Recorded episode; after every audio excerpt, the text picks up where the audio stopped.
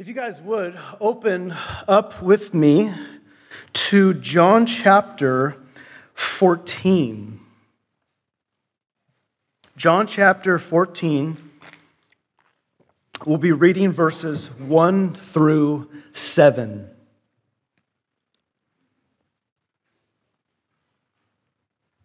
God's word for us this morning says this Jesus said, Let not your hearts be troubled. Believe in God. Believe also in me. In my Father's house are many rooms. If it were not so, would I have told you that I go to prepare a place for you? And if I go and prepare a place for you, I will come again and will take you to myself, that where I am, you may be also. And you know the way to where I am going. Thomas said to him, Lord, we do not know where you are going. How can we know the way? Jesus said to him, I am the way and the truth and the life. No one comes to the Father except through me. If you had known me, you would have known my Father also. From now on, you do know him and you have seen him. A familiar of familiar portion of scripture to us, no doubt. We know it well, we've even memorized it. And John chapter 14 is one of the most comforting passages for a believer in all of Scripture. It was Dr. A.L. Gaebelein who used to say that among his family treasures was a German Bible that went back many generations. He said that one can open that Bible to some pages and it looked like it had just come off the press. But when opened to John chapter 14, it was spotted, soiled, and worn from the tears of many generations. You can just picture the saints over the years opening up to John chapter 14, crying over its promises, crying over what they are currently experiencing in the sin cursed world that we live in today. We live in a world of trial and tribulation. I don't need to convince you of that at all. We are often tired of the world, our own flesh, our own sin, and the devil's schemes as the God of this world. What's our hope? What's our comfort as believers in this life right now? Titus chapter 2 and verse 13, Paul says that we wait for our blessed hope, the appearing of the glory of our great God and Savior, Jesus Christ. We as believers derive great comfort from the fact that Jesus Christ is coming back to take us with him. And until he does, we as believers in this life must continually look to Christ and trust what we'll see in this passage. We must look to him and trust his presence, his promises, and in his person. Those are the three points that we'll see in verses 1 through 7. Now, I want to explain a little bit of context and background as to what's going on and where we're at in John's gospel, because once we understand that, we will then be able to understand what Christ is saying in these passages. We are find ourselves right now in the middle of the upper room discourse with Jesus and the 11 disciples. I say 11 because we saw last time that Judas has just been dismissed to betray Jesus for the scriptures to be fulfilled. It is the night of Jesus' betrayal. Jesus is observing the Passover meal with his closest friends, his closest disciples, just hours before he will be caught, he will be handed over, and to be betrayed, arrested, abused, mocked, tortured, and ultimately crucified. Jesus has been warning the disciples time and time again that this was going to happen. This is not coming to the disciples by surprise. They are well aware of all that Jesus has been warning them the hatred, the animosity in Jerusalem towards the name of Jesus of Nazareth. And that animosity was raging hot this Thursday evening. The chief priests, scribes, Pharisees, elders, the councils, the Jews, they want his silence. And the only way to do that is to put him to death. The highest court in Israel wanted the disciples' master and friend put to death. Not only that, the nation of Israel is rejecting their Messiah, and they too want him silenced. But the disciples had left everything to follow him. They left their occupation, their friends, and their families to follow Christ. I imagine some of the disciples' friends or people that they had known in their own lives had already begun to reject the disciples because of their affiliation with Christ. Matthew chapter 19 and verse 27, Peter says, Look, Lord, see, we have left everything to follow you. They had invested everything into Christ up to this point. And the disciples are told with all that's going to happen and that he's going to die. And then he says, I'm leaving.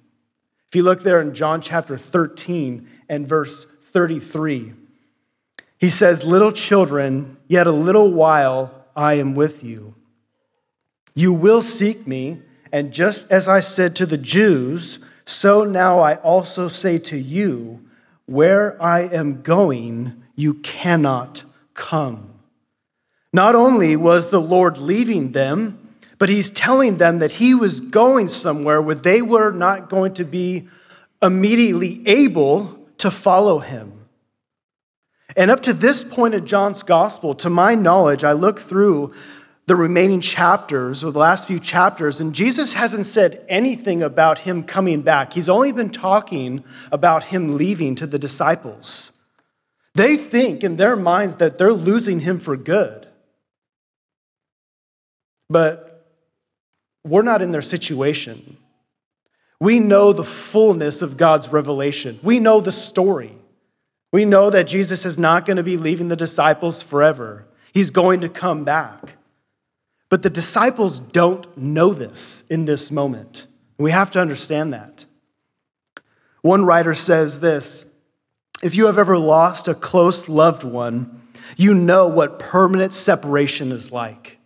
You can only imagine the feeling of losing one who was perfect, whose fellowship was so pure, whose wisdom was so trustworthy, whose touch could heal any malady, whose strength was so reliable, whose love was so flawless. It must have been a bitter, overwhelming sense of profound loss. There's more. Not only that, but Judas had just been dismissed, and the 11 disciples are confused at the conversation that Jesus just had with Judas, and then he departs. Not only that, but Jesus had just told them that their leader, Peter, was going to deny him three times. There's more. Just a few days before this Thursday evening, in John chapter 12 and verse 27, when Jesus is talking about the hour to which he has come, he says, My hour has come. What is that hour? To go to the cross and all that it will take in that hour. And he says, Now is my soul troubled. And we saw last time in John chapter 13 when Jesus is talking about Judas betraying him, Jesus was troubled in his spirit. So you have the troubling of the disciples with all that they're going through, and then they see their own Lord and Master also being troubled as well. But I mean, if there's anyone among them, including Jesus, that should be troubled, it's him. He knows that he is about to become a curse. He knows that he is about to drink down the bitter cup of God's wrath against sin. He also knows that his closest friends, his only friends at this moment, when he needs them the most, they are going to scatter. They're going to leave, and they're going to be scared. He knows that Peter will deny him with a curse that he even knows who Jesus is. He knows the thorns are coming. He knows those actual nails are going to be driven through his hands and in his feet. He knows the suffocation, and he knows that he is going to die. If anyone should be troubled in this moment, it's Christ. And yet, in the midst of Jesus, Jesus' greatest hours of distress and troubling, he seeks the comfort and benefit of his friends instead. That's a true leader. He was touched with the feelings of his disciples' infirmities. He felt and shared their sorrows. The disciples couldn't feel his pain, his troubling, because at the moment they are too self focused on their own circumstances. But as the perfect Savior, as their perfect friend, as their perfect elder brother, he seeks to comfort them instead of himself when he needs it way more than they do. But there's also a fulfillment of prophecy that's going on in our passage. You'll look at time and time again in the book of Isaiah and see the character that's explained of the servant of the Lord. That's a, a term, a title given to the Messiah, the servant of the Lord who will come.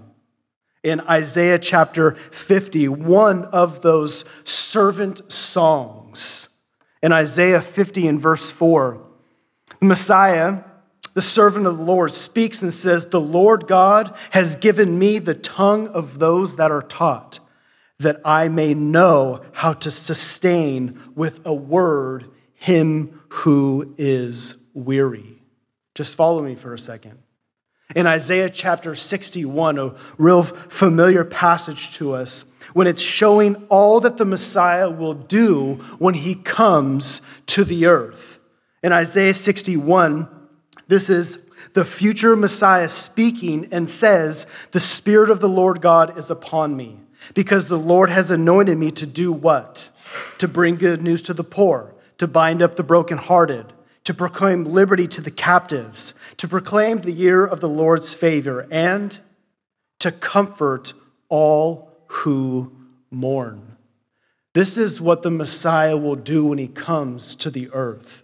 This is his character. This is his manner. This is his mission. This is his goal. What will he do? He will comfort his people who mourn.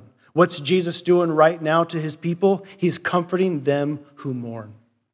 He's fulfilling prophecy without them even knowing what's going on. With all the background of what's going on right now, he looks to the disciples and he tells them do not be troubled. It's a command. It's the first command in our passage. And he's not telling them to not start being troubled, they already were troubled. He is telling them to stop being troubled. I don't know about you, but when I'm nervous, anxious, or worried, and someone just tells me, just stop just stop. It, it normally never works. I need good reason. My wife goes through, goes through this with me for, for years now. I'm one of those parents that worries a lot of family and friends and especially my children, whom I'm a protector and provider, and they're my responsibility. And I'm one of those parents where as soon as I go to bed and my head hits the pillow, I start thinking of all those hypotheticals. What if someone comes in the window and takes my little girl? What if we're in the forest and a bear comes out of nowhere and eats all of my children? What if my youngest Amaya grows down the driveway and she gets ran over by a truck? I mean, it consumes my mind, especially when I'm, at, when I'm about to go to sleep.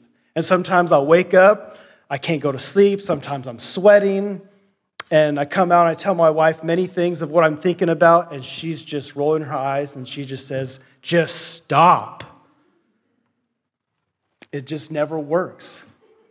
It never, ever works. I need good reason. Jesus doesn't simply tell the disciples, just stop being troubled.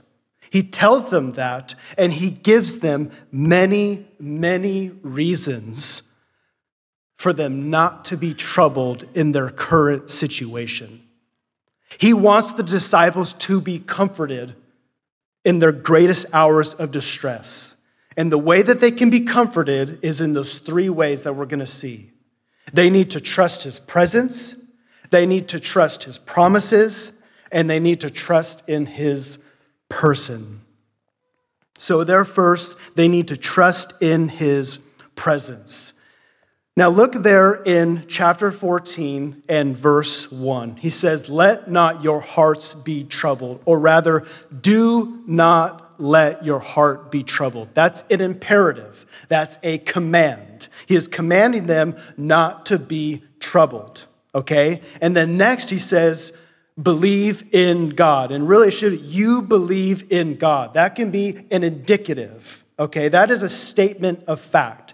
I don't think he's calling them to believe in God, in Yahweh. He knows that they already believe in God.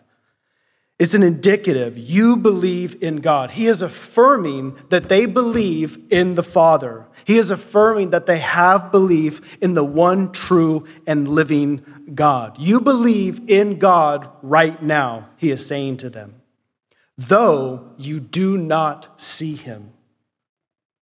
And now the imperative believe also in me.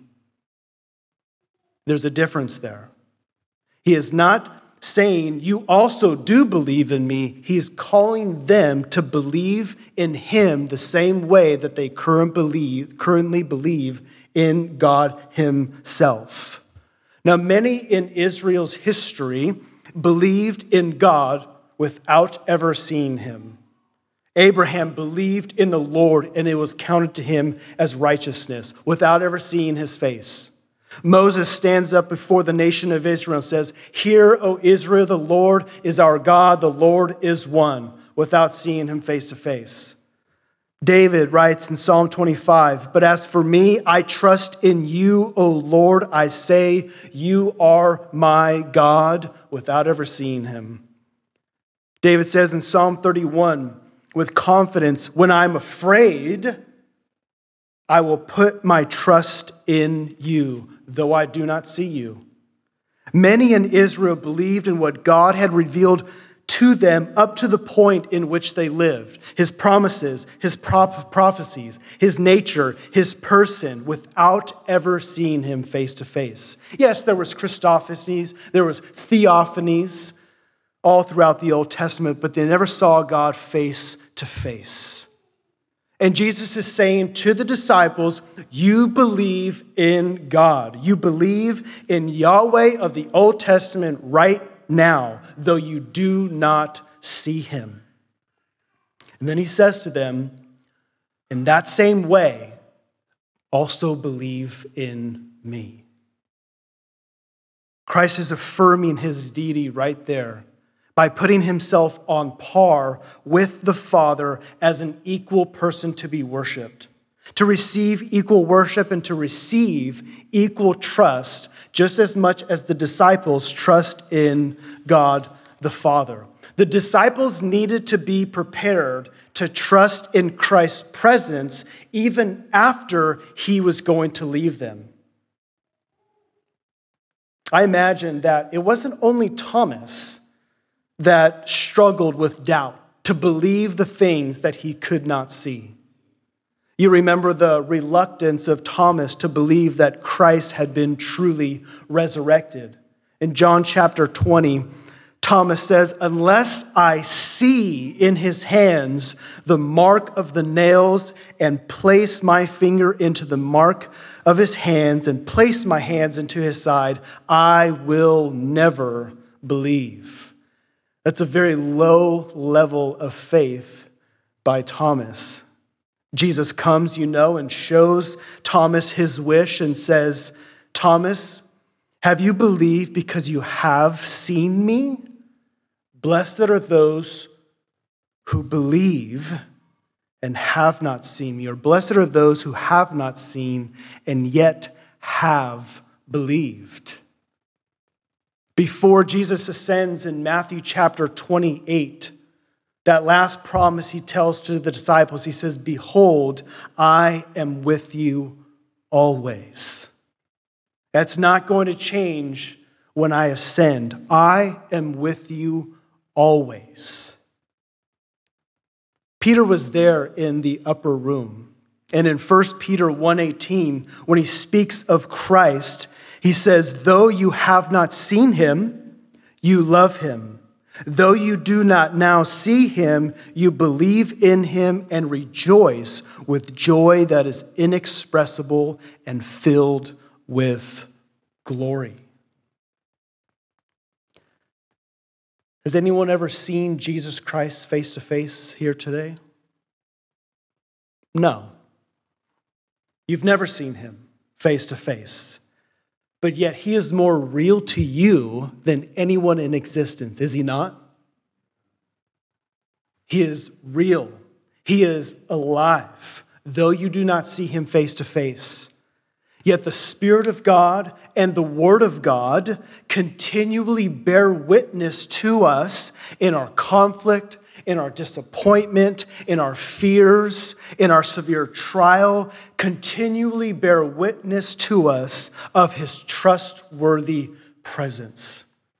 And that's what Jesus is trying to show the disciples. They need to trust his presence even when he leaves. Point number two we are comforted when we trust in his promises. He says, In my Father's house are many rooms. If it were not so, would I have told you that I go to prepare a place for you?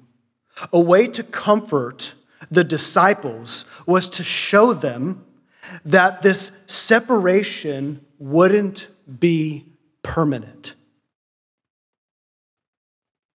There's a few things that we learn in these just short few words that I just read in verse 2. We understand that the Father's house that Christ is talking about is very large, big enough to house at least each of the disciples so far. It's the Father's house, and he lives with his children. What's the Father's house? The Father's house is another name for heaven. Heaven is described as a country in Scripture due to its vastness a city because God is its king, paradise because of its beauty. It's referred to as a place of rest for the redeemed. Now, I don't think anybody here has the King James Version, but maybe you did at one point, and you read, In my Father's house are many mansions. Well, it's not mansions, it's best translated rooms or even suites. Mansions, it sounds like we're all going to live in a town and everyone's going to have their own mansion and we're going to be maybe blocks away from each other. But that's not the picture. In my house, in my father's house, are many rooms or suites, and we all live together in the Father's house. Now, understand this Jesus is simply describing a single glorious home with enough dwelling places to encompass the complete family of God. That's what he's getting at. There will be no overcrowding in the Father's house. You will not get there and see no vacancy signs. It will be able to house the complete family of God. Now, here's my question. Twice in verses 2 and 3, he says, I go to prepare a place for you. What does he mean by the preparing? What needs to be prepared? Is the house of God incomplete? Once Jesus ascends and he's there, the right hand of the Father, is he building our rooms in his spare time? How can he say in Matthew chapter 25, verse 34, describing the final judgment, when the Son of Man will say from his glorious throne, the king says, Come, you on my right, who are blessed by my Father, inherit the kingdom prepared when? For you from the foundation of the world. What needs to be prepared? What is Christ talking about? I don't know if I'm completely convinced of everything that he is saying. It's been difficult for me, but here's a couple of things. There are for sure things that do need to be prepared as of right now when Jesus utters these words. There are some things right now when Jesus utters these words that need to be ready. And Jesus is saying, I must go to make them ready. What needs to be prepared? What needs to happen? One, sin must be atoned for, and it hasn't yet. I think Jesus is saying in these words, I haven't paved the way to the Father's house yet. My work isn't complete. The wrath of God against sin has not yet been satisfied. I have not been crushed for your iniquities. My Father has not laid on me the iniquity of all of our people. I have not yet been led to the slaughter as a sacrifice for sin. I have yet to conquer death. I have yet to fulfill all prophecy. I have yet to fully give my life as a ransom for many. I have yet to fulfill all righteousness. I have yet to crush the serpent's head. I have yet to pave the way for you to even enter into my Father's house. Do you see?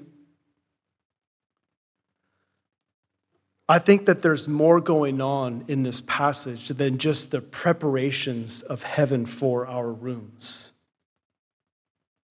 Let me just kind of recap for a minute with what we've seen and where we're going he is saying to the disciples, the 11 disciples, do not be troubled. As you have believed in the one true and living God, believe, also in me. I am going to prepare all things for you. Do not hold on to me. I am going to, beginning this night, to destroy every obstacle in between you and your rooms in the Father's house. The way, the way to the Father's house isn't prepared just yet. We can say, as of right now, when Jesus utters these words, heaven's doors are shut, sealed tight, without entry until he does what? Until he goes to the cross, until he's resurrected, until he ascends and does all that the Father has commissioned him to do. It's reminiscent of what we saw in Matthew chapter 16, when Jesus begins to explain to the disciples earlier on in his ministry and he says to the disciples that he would suffer many things and be killed, and that these things must happen. But then you remember Peter pulls Jesus aside and rebukes Jesus and says, Lord, this can never be. And Jesus simply says to Peter, What? Get behind me, Satan. Peter, don't you dare get in the way of what my mission is. Don't you dare get in the way of what I have come to this earth to do. I must suffer. I must be killed. I must atone for sin. I must prepare everything for my bride. Now, I know I mentioned heaven, and I probably piqued a little bit of your interest, and I'm not really talking a lot about it, so let me just give you a little bit just to whet your appetite.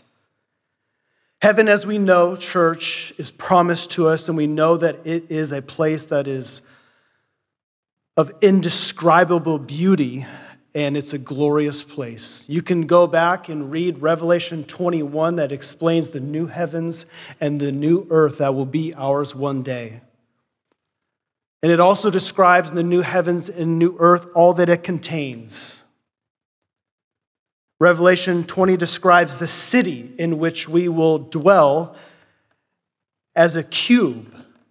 And the size of that cube will be 12,000 stadia. Do you guys know how big that is? No? It's about 1,500 miles. That size in two dimensions is 225 million square miles. Sounds big. You probably still don't even know how big that is. The greater London area is only 607 miles compared to 225 million, mile, million square miles. It's estimated that 100 billion people could easily live there with comfort. It's enough room for everyone. It's 1,728 billion cubic miles. It's an area larger than you and I can really conceive in our mind. It will be the house, the Father's house, where all of us, all of the redeemed, will live comfortably forever and ever. And yet, as glorious as all of that is, it excites us. We long for it. Unbroken fellowship with God and His people. No pain, no worry, no doubt, no fear, no death, no sin, no trouble, no offenses, no arguments, no masks,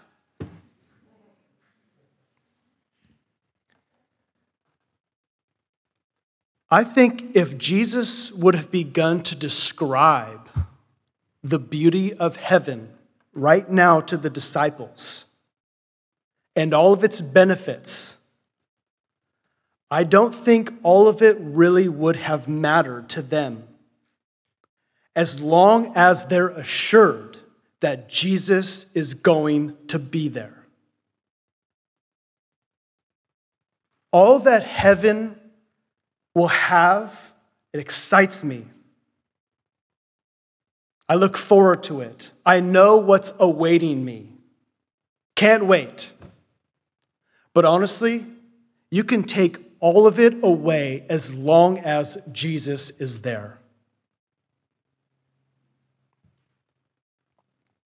Charles Spurgeon writes, he says this I bear testimony that there is no joy to be found in all this world like the sweet, like that of the sweet communion with Christ.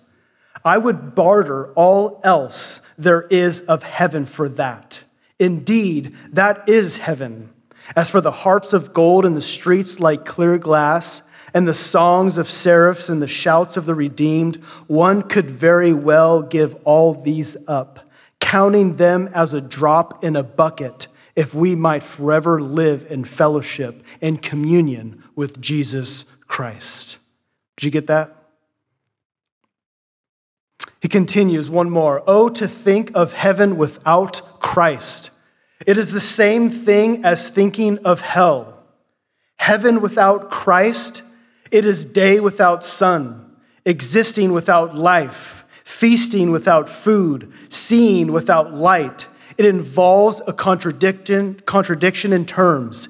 Heaven without Christ, absurd.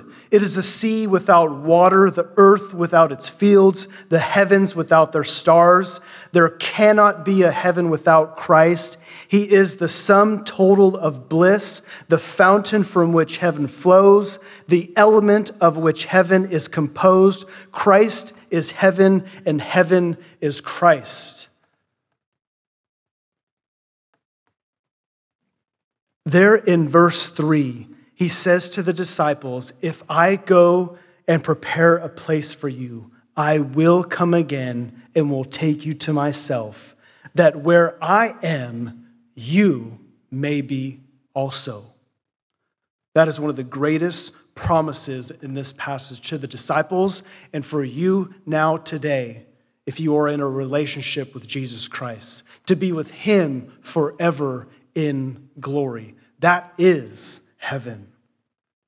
It was John Piper, I just read and listened to this week, who said that the essence of heaven for believers is the immediate presence of Jesus Christ.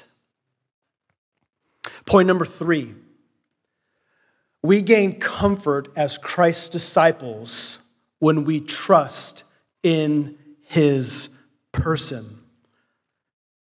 Verse 4, Jesus says, And you know the way to where I am going. Jesus assures the disciples that they know the way and to not worry. Verse 5 Thomas said to him, Lord, we do not know where you are going. How can we know the way? Of course, doubting Thomas is the one who is perplexed and speaks up. Thomas has always been the example in Scripture of the slow minded believer. But give him a break. We've all had our times of weakness and doubt and if you think of all the distress that Thomas is going through on this night, you would understand. So, Thomas is, of course, thinking as literal as possible, and he objects. Wait, I don't know where you are going. Was there a, a, a meeting that I missed where you explained the way? Was there a, a map given out that I, I don't have? He's thinking as literal as possible. I missed that meeting, Jesus. I do not know where you're going or the way to get there. And Jesus says to Thomas, I am the way. What's he saying by that? He is saying to Thomas and the disciples, you do know the way because you know me.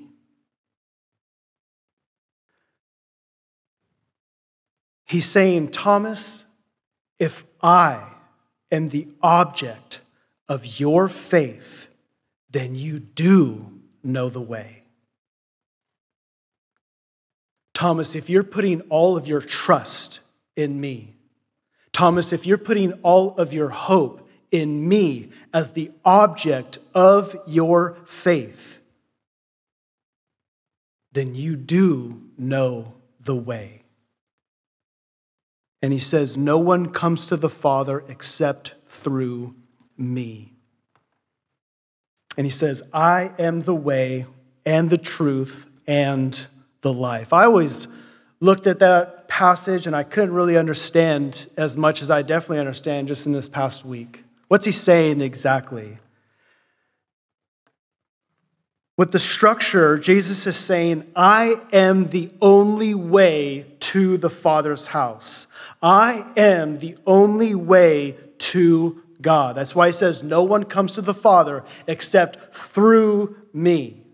I am the only way to God because I alone am the truth about God, and because I alone possess the life of God. Do you understand that?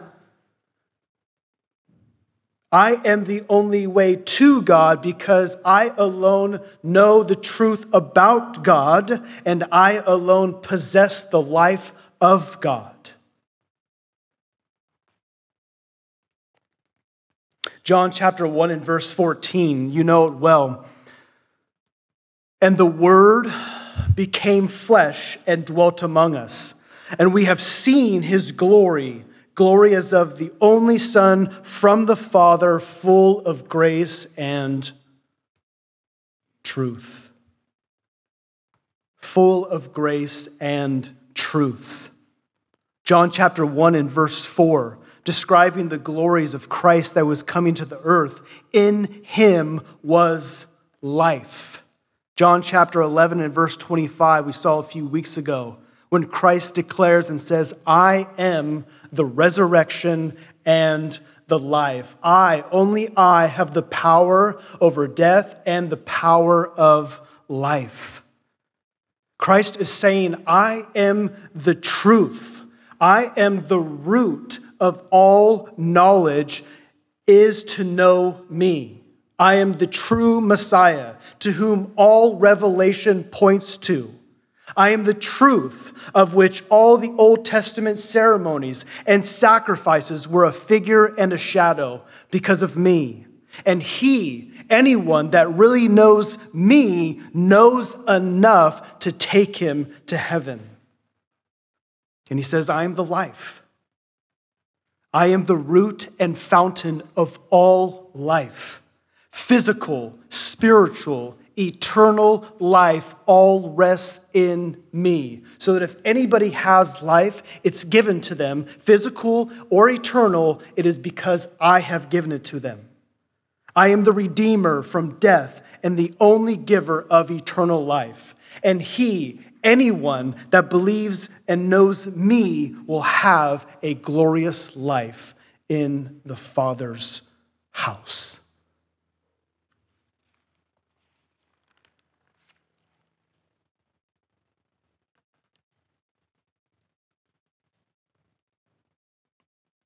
Listen closely, church.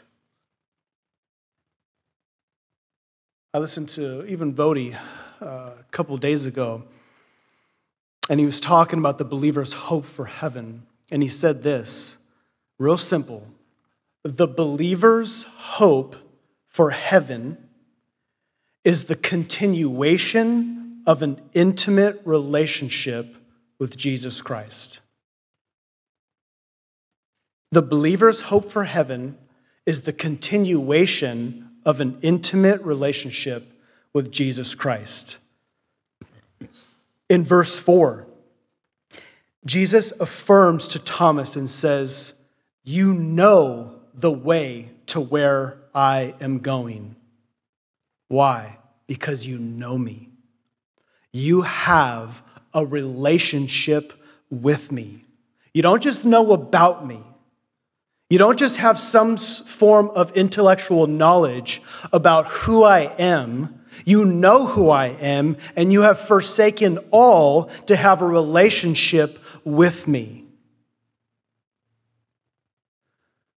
When we die, understand this, church, when anybody dies for that matter, it will not be the start of a relationship with God. When believers die, and we go to heaven, it's the continuation and the culmination of a relationship with Jesus Christ. It amazes me that people who have no visible relationship with Jesus Christ say that when they die, they're going to heaven and they actually desire to go to heaven. Just explain what heaven is and they should be stunned. Unbroken fellowship with God, His Son, the Spirit, with all of the redeemed. That's what heaven is. And unbelievers across the world say, I'm going there, but do none of that in the life they live right now. They give no allegiance to Him, no submission, no repentance of a sinful lifestyle that Christ, Christ came to actually die for show him no love, give him no attention, spend no time with Christ, knowing his word, knowing his people, spending time with his people, and they say, Yeah, I'm going to heaven. I'm going to go to the place where I give no attention to right now. The picture here is of a marriage relationship between Christ and his people, Christ and his bride. We, believers of the Lord Jesus Christ, have entered into a permanent, growing, and lasting marriage relationship with the Lord Jesus Christ, and we never want that to be taken away. Friend, if any of you are hoping that on your deathbed, days before you die, that you're going to somehow have a change of heart and you're all of a sudden going to desire the glories of heaven and unbroken fellowship with God, do not put your trust in that whatsoever. It will not work. I remember J.C. Ryle saying in one of his books, I have rarely seen a deathbed type of transformation, regeneration, where someone on their deathbed gets saved and goes right to heaven. Can it happen? Absolutely. J.C. Ryle just saying, I have rarely, have ever seen that ever happen.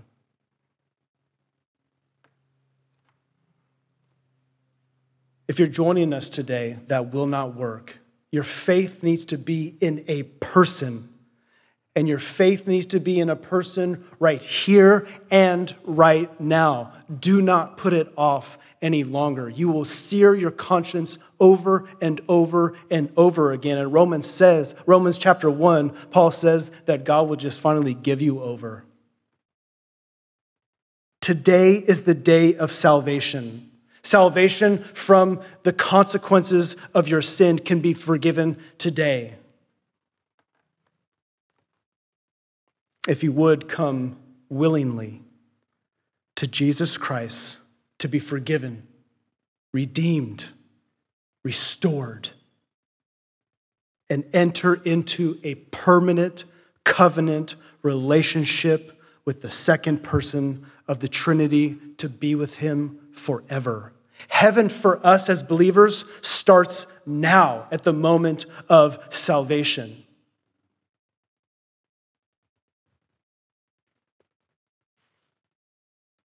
As we close, just one last encouragement for us, church. All of us who have, by God's grace, by His choosing, by His power, have entered into a covenant relationship with Jesus Christ.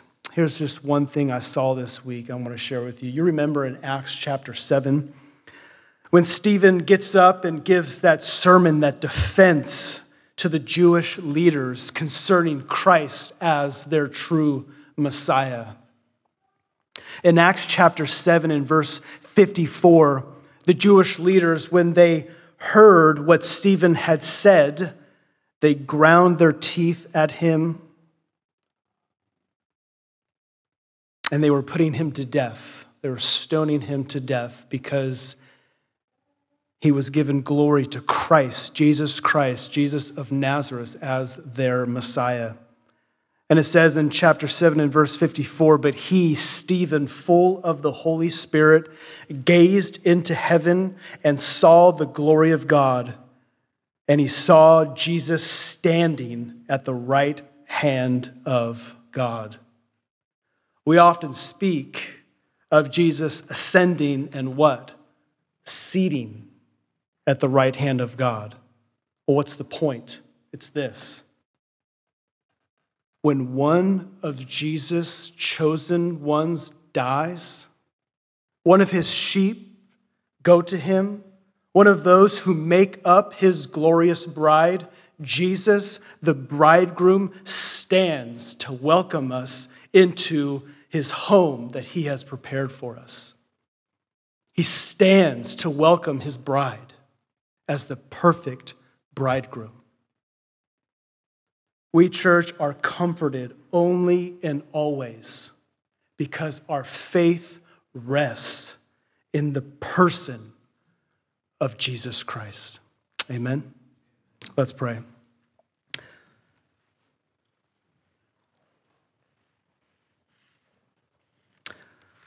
Lord, you know the cry of our own hearts. You know that we know that this is not our home. We experience turmoil. We experience fear. We experience doubt. We even get tired of our remaining flesh.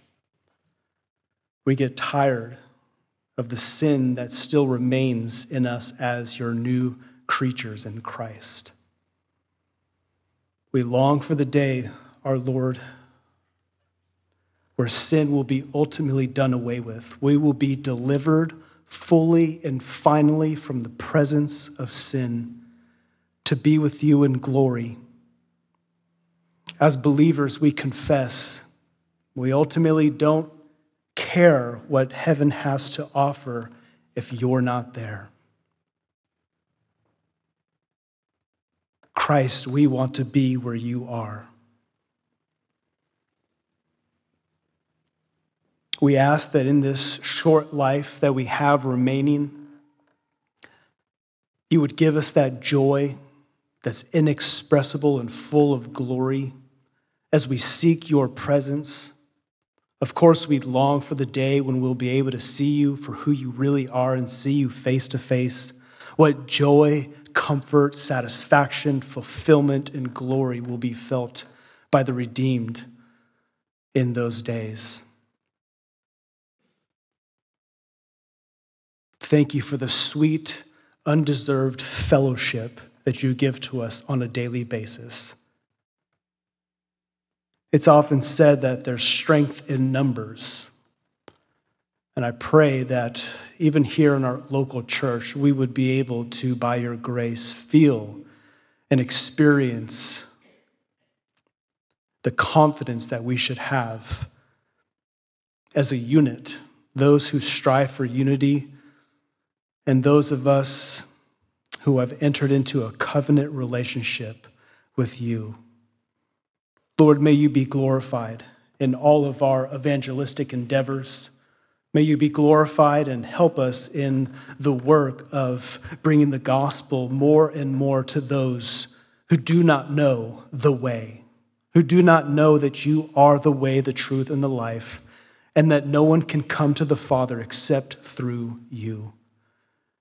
Jesus, help us to grow in the grace and knowledge of you so that we would be useful to you as our King, as our Lord, our Master, our friend. May you be glorified in all of this. We thank you in Christ's name.